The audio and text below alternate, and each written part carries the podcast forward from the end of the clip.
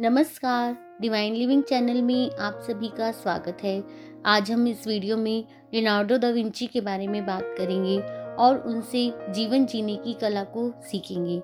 Mona Lisa की मशहूर painting के बारे में आपने भी सुना होगा।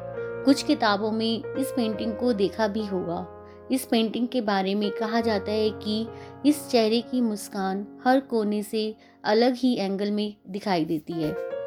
अगर आपका मन खुश है तो पेंटिंग मुस्कुराती नज़र आएगी। लेकिन मन दुखी है तो मोनालिसा उदास दिखेंगी। इस पेंटिंग की आश्चर्यजनक बात यह है कि लियोनार्डो ने मोनालिसा की आँख की दाई पुतली पर अपने हस्ताक्षर किए थे।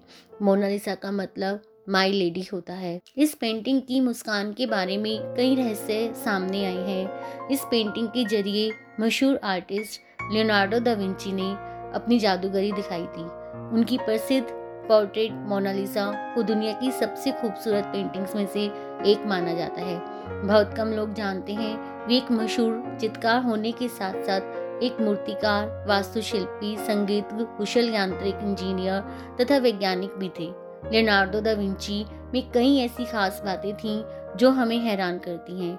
लियोनार्डो एक समय में अपने दोनों हाथों से काम कर सकते थे। जैसे कि अगर एक हाथ से वो लिख रहे हैं तो दूसरे हाथ से पेंटिंग बनाते रहते थे। कैंची का आविष्कार उन्होंने ही किया था और कॉन्टेक्ट लेंस का सुझाव सबसे पहले उन्होंने ही दिया था। मानवता के इतिहास में सबसे बुद्धिमान और प्रखर बुद्धि के रूप में पहचाने जाने वाले लेनार्डो दा विंची के प्रेरक कथनों से हमें बहुत कुछ सीखने को मिलता है। लेनार्डो दा विंची कहते हैं आप दिन में 24 घंटे भी कुछ नया सीख रहे हो तो भी दिमाग को थकान नहीं होगी। असली खुशी का अनुभव करने के लिए चीज़ों को समझना शुरू कीजिए। विंची कहते हैं, इंसान को सबसे बड़ा धोखा अपने विचारों से ही मिलता है। लियोनार्डो कहते हैं, मैं उनसे प्रेम करता हूँ जो मुसीबत में मुस्कुरा सकें, जो संकट में शक्ति एकत्रित कर सकें और जो आत्मचिंतन से साहसी बन सकें।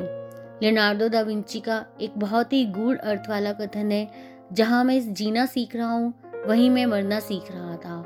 एक खूबसूरत शरीर खत्म हो सकता है, लेकिन आर्ट वर्क कभी खत्म नहीं होता। प्रकृति कभी अपने नियम नहीं तोड़ती। एक अच्छी तरह से बिताया दिन सुखद नींद लेकर आता है। उनके ये कथन प्रेरणा के एक बहुत बड़े स्रोत हैं, जिन्हें अपनाकर हम अपने जीवन को एक नई दिशा दे सकते हैं। आज के लिए इतना ही। धन्यवाद।